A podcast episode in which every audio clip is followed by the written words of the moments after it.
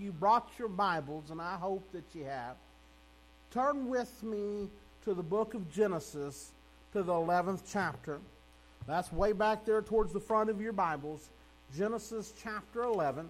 I want to begin and read to you, uh, by reading to you the last few verses of that chapter. I want to start in verse 27, read through the end of the chapter. Genesis chapter 11, verse 27. Genesis chapter 11, verse 27 begins and says, Now these are the generations of Terah. I'm not sure if it's Terah or Terah. I'll probably end up saying both. Terah begat Abram, Nahor, and Haran. And Haran begat Lot.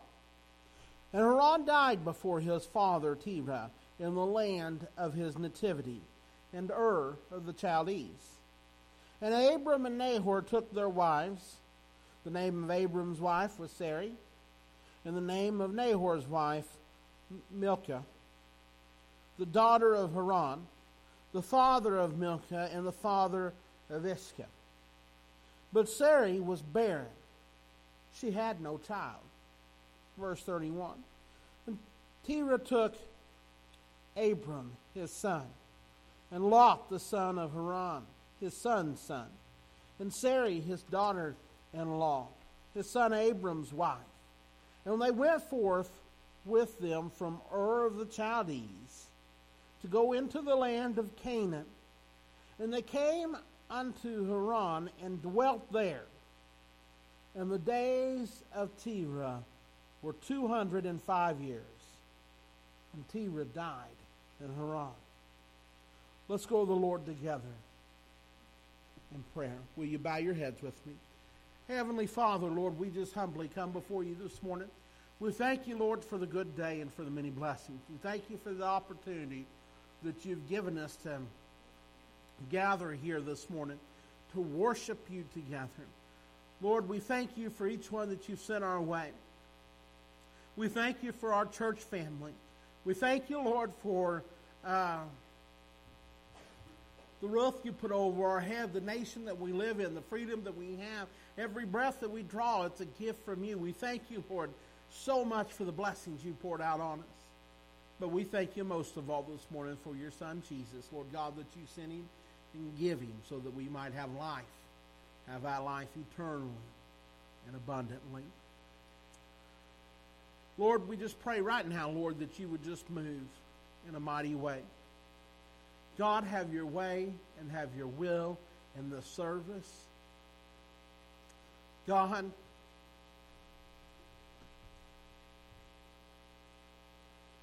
clear my mind of everything except for your message, your thoughts, your words.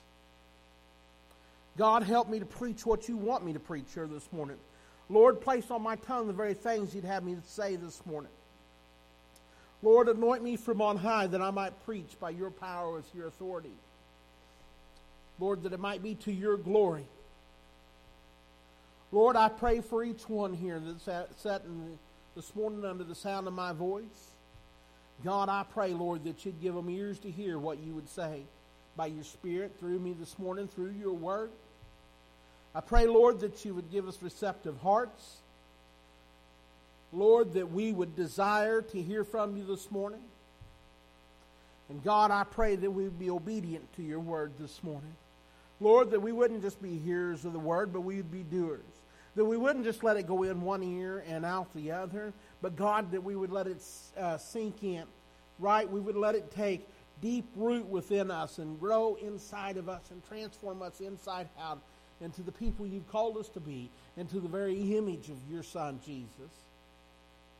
So, Lord, I just pray right now, God, have your way and your will in our midst. If there's any that doesn't know you this morning, let this morning be the morning that they make that commitment to you. Let today be the day they would repent from their, of their sins and turn to you. Lord, if there's any that's just backslidden, grown cold, or indifferent, or lukewarm, Lord, let today be the wake up call for them. Lord, we just pray right now, Lord, that you just have your way and your will in this service and in our midst. God, we love you. We worship you. We praise your holy name. And we ask it all in the precious and holy name of Jesus. Amen. As we look here at Genesis chapter 11, we see, uh, let me just give you the, the story in my own words in a nutshell. Abram is who God renames Abraham. Sarai is who God renames Sarah. Abraham is the father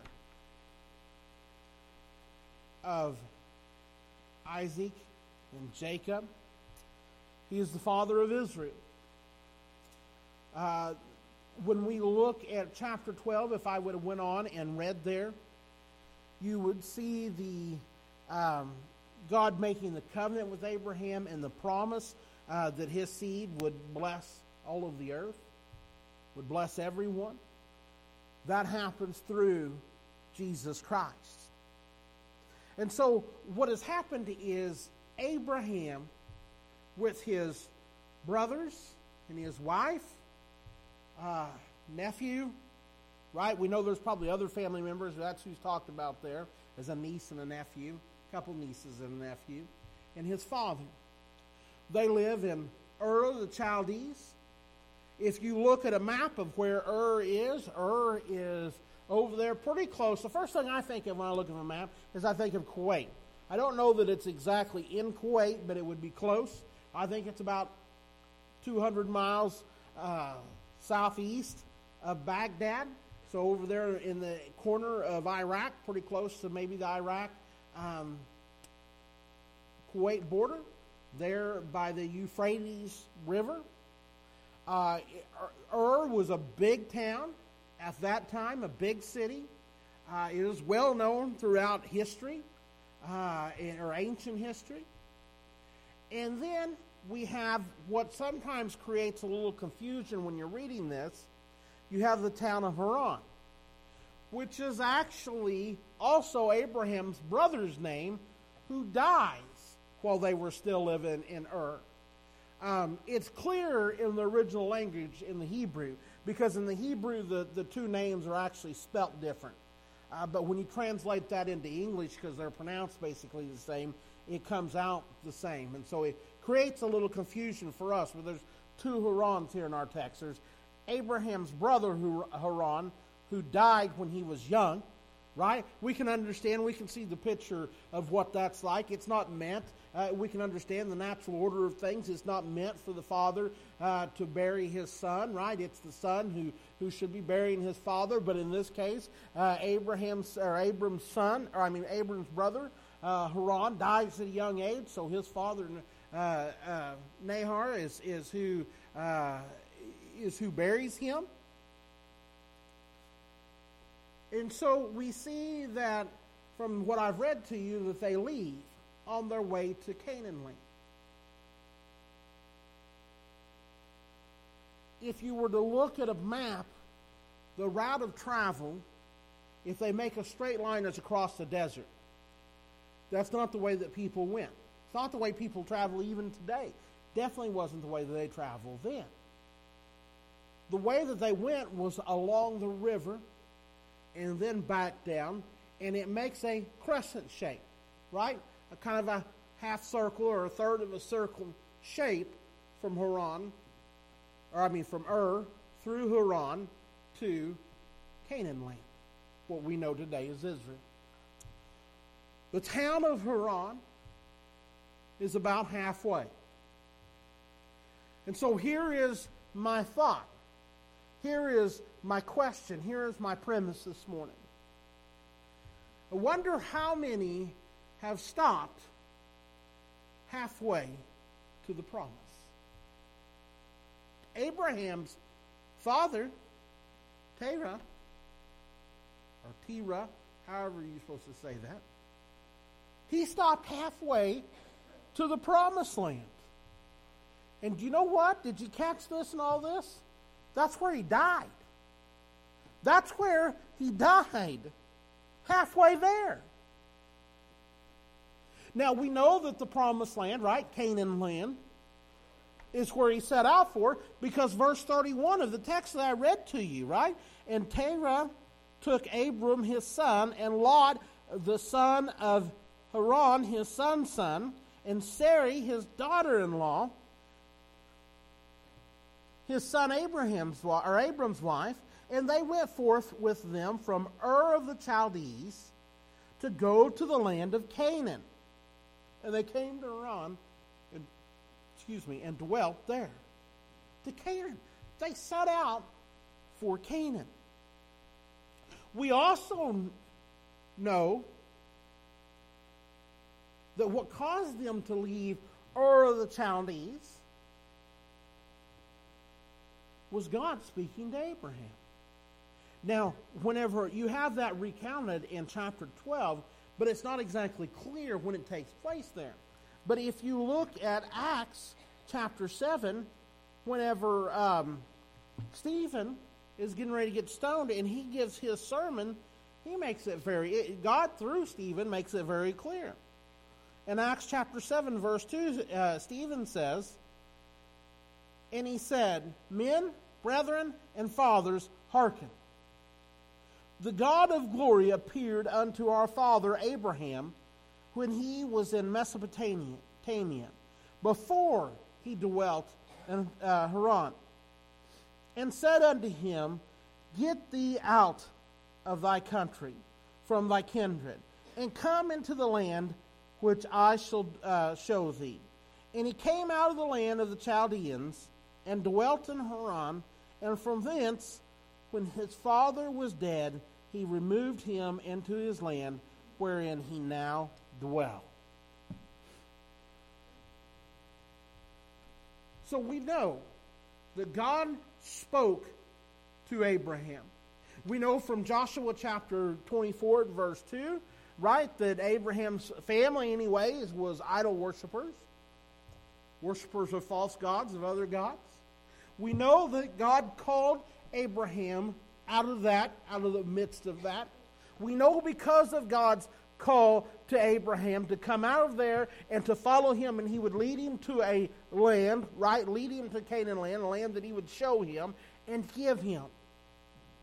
That his descendants, right, would be able to inhabit, it would be theirs uh, eternally for them or forever uh, not eternally, but forever for them to keep, right? It would be an inheritance to them, and their seed, their offspring, would be so numerous that it, you wouldn't be able to count them, right? It compares them in one place to the stars in the sky, another place to the, to the grains of sand.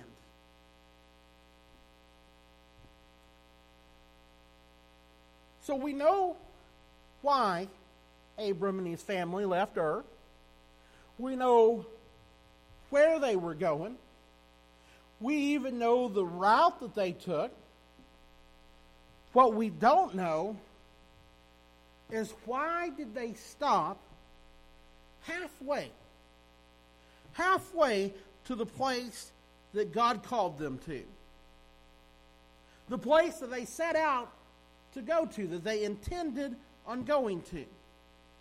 Now, I've read some different uh, uh, I've read some different commentaries on this. I've listened to some different people talk about this before at different times.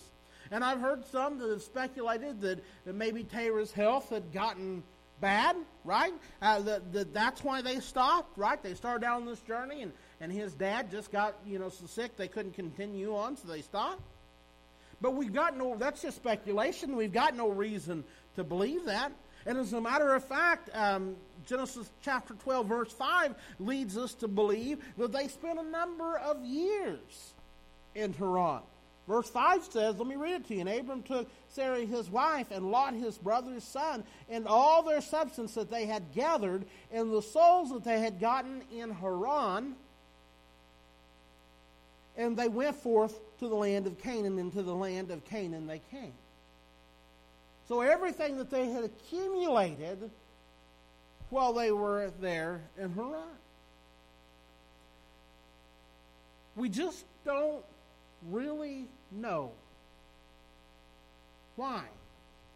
Now, when they set out, Terah, he's the or Terah, he's the father. He's leading them. right? From the text that we that we read here, it tells us back in chapter 11 verse 31, Terah took Abram, his son, and Lot, and it goes through the whole list, right? And they went forth with them from Ur of the Chaldees into the land of Canaan. Except they didn't go all the way there. They stopped halfway in Haran. We don't know why he stopped and decided to stay in Haran. Maybe he did feel like his health wasn't that great, right? I've been around people and known people whose health started deteriorating they didn't think they had much longer, and then they end up living another 10, 5, 10, 20 years, right? Maybe that was the scenario. Maybe he just felt like he was getting too old for the journey and he liked the looks of Haran and he thought, you know what? This is good enough. We'll just stop here. Maybe the fact is, is they intended to just stop at Haran long enough to rest a little bit, recuperate, get some more supplies. but they got com- excuse me, but they got comfortable there. Maybe while they stopped there for a little bit, or along the route along the way, people would ask them, "Where are you headed?" And they'd say, "We're headed to Canaan land." And people would say, maybe, maybe I'm speculating. Maybe people would say, oh, you don't want to go there. That's not a good place. There's a lot better places than there. Maybe they would say, that's too wild. You ever been over there? That's untamed. And the people that live there, it's too wild. It's too dangerous. Or maybe they heard, nah, you don't want to go there. Yeah, it's a good land, but man, there is a ton of people that are there. It's overcrowded. Right? That'd be like us. Somebody come to me and said, I'm moving to New York City. I'd be like, why do you want to go there? I remember my brother in law mentioned to me, he said, I'm wanting to move to Cleveland. I said, Have you ever been to Cleveland? As a truck driver, I'd spent a lot of time in Cleveland. Uh, the parts I'd been to probably weren't the best parts of Cleveland. But I mean, my point was, is there's a, there's a lot of people there already. Maybe it was like that whenever, you know, they'd encounter somebody and say, where are you going? And say, we're going to Canaan land. They're like, you ever been there? Are you sure that's where you want to go? Maybe they had heard that there were giants in the land. I don't know. But here's the thing that I really think is the important thing that I wonder about is how many have died halfway to where God wanted them because they just stopped. Whatever, you can speculate whatever reason it was, whatever it was that talked them into not going any farther than Haran. Whether it was Terah's health or whether it was things they heard about the place or whether it was how nice Haran was. Whatever it was, you can speculate, whatever. It doesn't matter. What does matter is somehow they convinced themselves they were better off to stop halfway, halfway to where God had called them, halfway to where God had wanted them. And I wonder in our own lives, how many have stopped right? How many have let themselves be talked into for maybe some of the same reasons into stopping halfway short of what God intended for them and what God intended for them to do?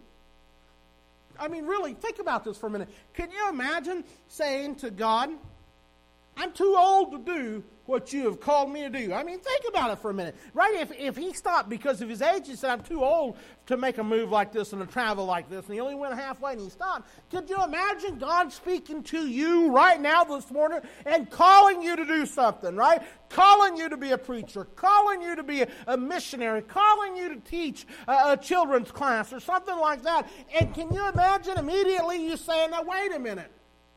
God, I'm too old to do that. Or better yet, start out to do it, stop halfway through, and be like, I'm too old for this. Can you imagine telling God, you really didn't realize how old I was? You didn't realize how feeble I was. Right? God, you, you got messed up. You, you thought I could do something I couldn't do. Can you imagine telling God. God calls you to do something, you're telling Him. And maybe you start out, but then you're telling, you know what? My health is too bad to do what you asked me to do. Don't you think God knew how old you was before He called you? Don't you think that He knew what your abilities was before He set the task before you? Don't you think that he's got a better idea of what your health is than even what you or your doctor or the best doctors know? His medical chart on you is way better than the one the doctor's got on you.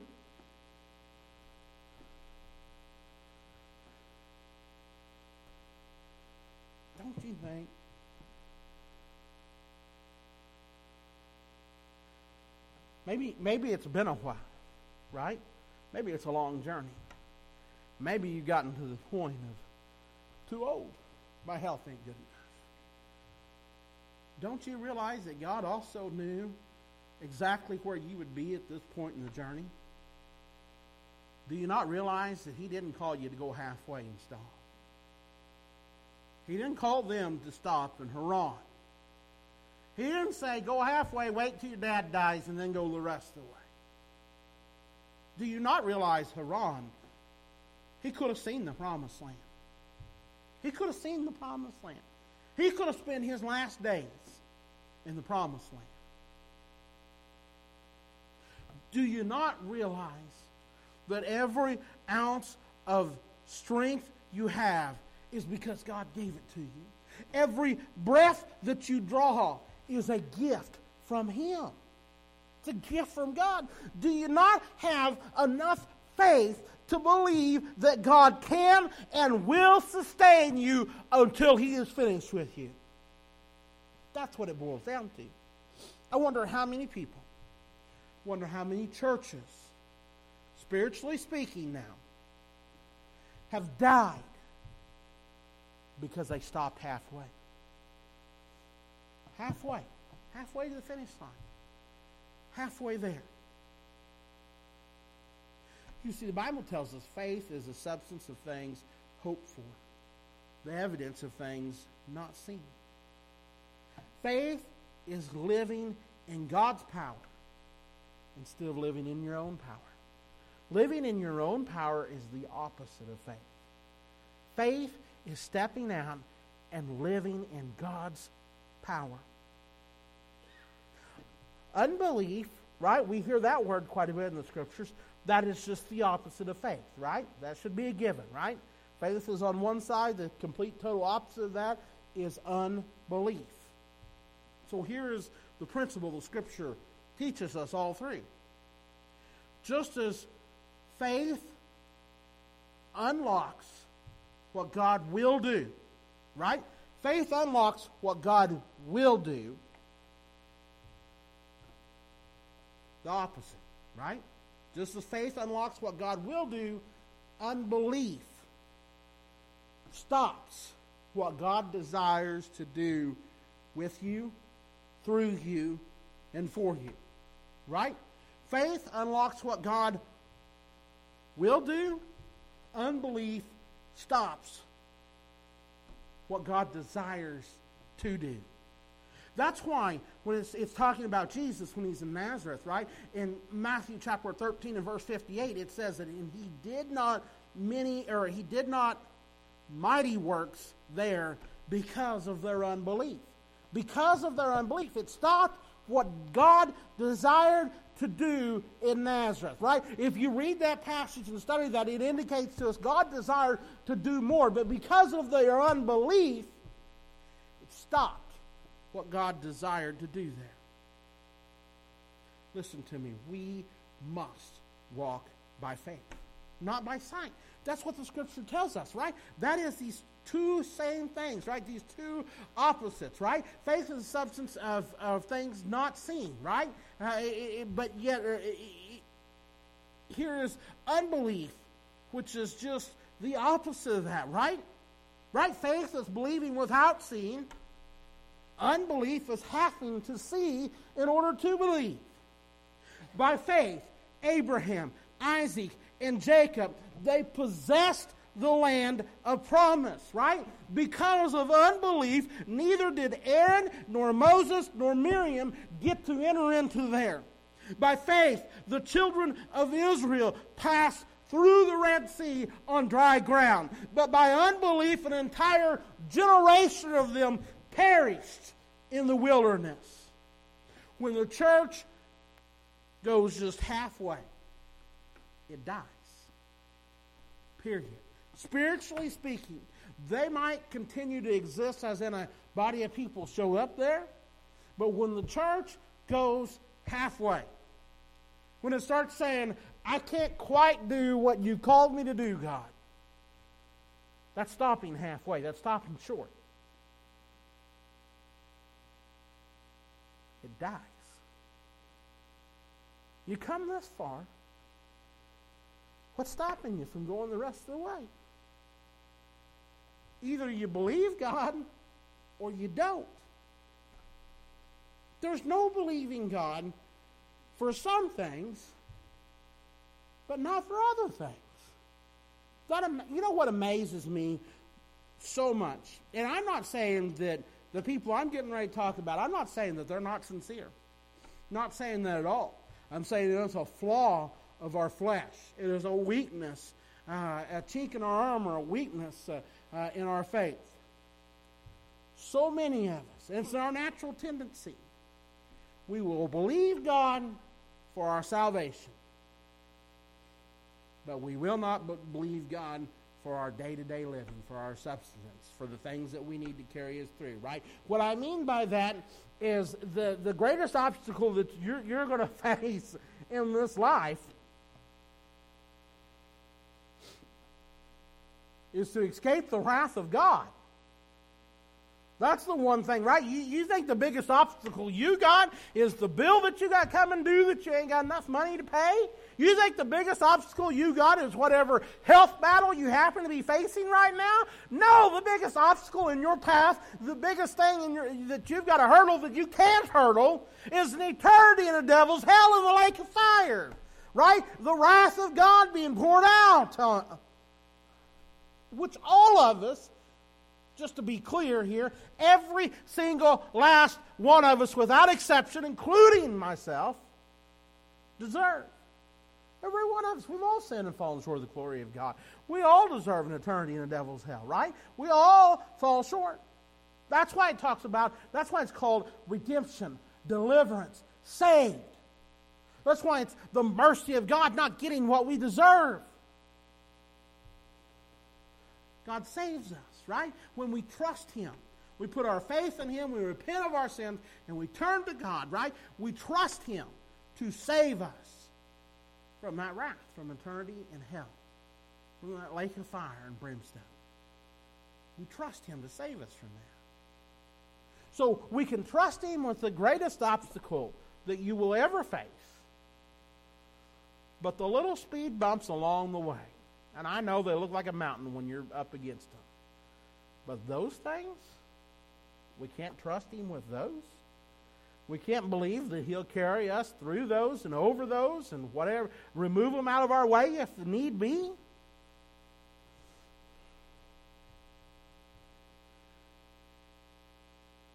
Either you're all in or you're all out. You might think you're half in and half out, but you're not. You're all the way out.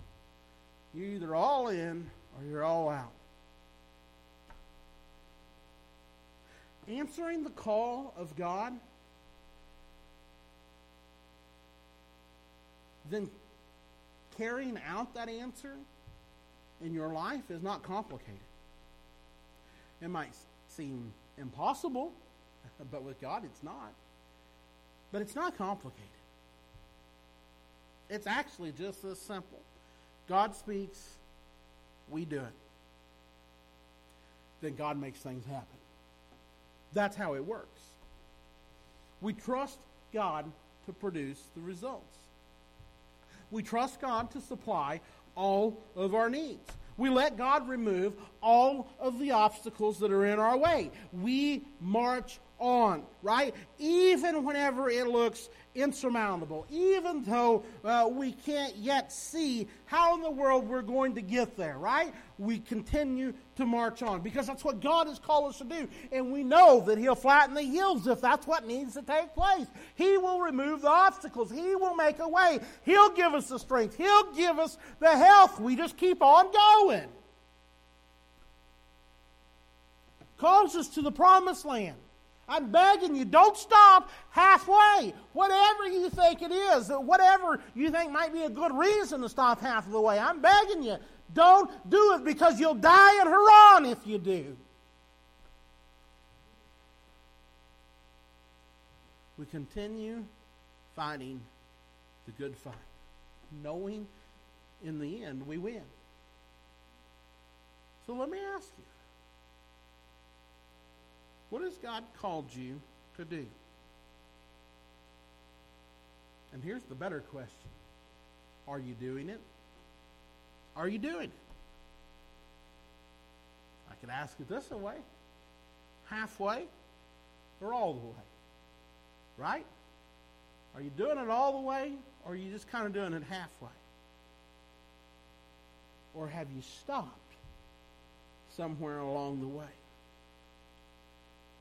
Now, I told you I want to make the call of action here at the end of the service a little bit different. I'm not not necessarily going to do a traditional altar call. Now, let me say this: there's going to be singing here in just a minute, and if you feel the need to come and pray, please do so. Whatever it is, you want somebody to pray with you. I might be back there getting in the water, but we've got some deacons here, and we've got some other leaders in this church. We've got some people here that'll come and pray with you. Okay? But here's my thought. Well, let me say this too. Don't think that it's strange that we end things this way. You do realize that the altar call, the way we give it, they've not been doing that for 2,000 years, right? You realize that's just been a couple hundred years that that's been kind of popularized in the normal end of service. Do you, did you know that, and they've done, the call to action has been different at different times over the years. Did you realize that in the early church, first few hundred years, they always had a pool of water. That was always the call to action. Come make a, prof- a public profession of faith in Jesus Christ. That's what baptism is. That's what Alyssa is doing here this morning, right? She she come to the altar here a few weeks ago, right? And when I knelt down there with her, I said, "What can I pray with you for?" And she says, "I need to get saved." I said, "All right. Well, here's what you've got to do." And so we went through that, and and uh, she's prayed. We've talked lots of different times, and she's ready to. She come to me uh, last week, so started asking me about baptism. So we talked about it. And I said, "You just let me know when you're ready." She said, "Okay." She come Wednesday, and she said, "I'm ready." I said, "Okay." I said, "Well, pick a Sunday." And she said, "Can we do it this Sunday?" I immediately thought of the Ethiopian eunuch. He says, "Here's water. What does hinder me?" And I'm afraid if I'd pushed a little bit, we'd been baptizing her Wednesday night. So, anyways. But here's something I'd wondered about. How many over the years has made a trip to the altar and maybe they've said a prayer when they were there, but that's it? That's as far as they went. They never follow Christ, even in baptism, like we're getting ready to do right now. But let's go with that scenario for a minute. How many have come forward? Made that trip to the altar I described a minute ago. And then later, maybe maybe that day, maybe the next week, maybe a month later, whatever. They come forward and they're publicly baptized. Make their public profession of Christ or faith in Christ. But that's it. I can think of a few people right now that the last service they've been here, last time I seen them, without going and chasing them down, was when I baptized them. They don't go on and continue to serve God. That's not the last step, that's the first step in serving God. So here's my question Isn't that just stopping halfway? Isn't that the same as just stopping in Haran? You'll die there. Spiritually, you will die there if that's what you do. So I'm going to ask uh, Alyssa, would you come on and start to get ready? And I'm, and I'm going to ask uh, Mike and Diana, if you'll come and, and start to play and sing while we get ready. And, and listen, like I said a while ago, even though I'm not giving an altar call exactly like I normally do, it is open. You can come and pray, right? You could come at any point through any of, of a service when I'm leading and preaching uh, and pray if God was to put it on your heart. And so if God is dealing with you and you want to come pray, you come pray. You want somebody to come pray with you, we, like I said, we've got deacons here this morning and we've got leaders in the church and we've got people that'll come and pray with you. So and if and if you feel the Holy Spirit moving on you that today's the day that you need to get baptized, then just come on and get in line, okay? Don't you worry about, well, I ain't got no change of clothes. It'll be okay, I promise you. It'll be all right. You won't be thinking about that and worried about that whenever you come out of that water, anyways, all right? So you just come on.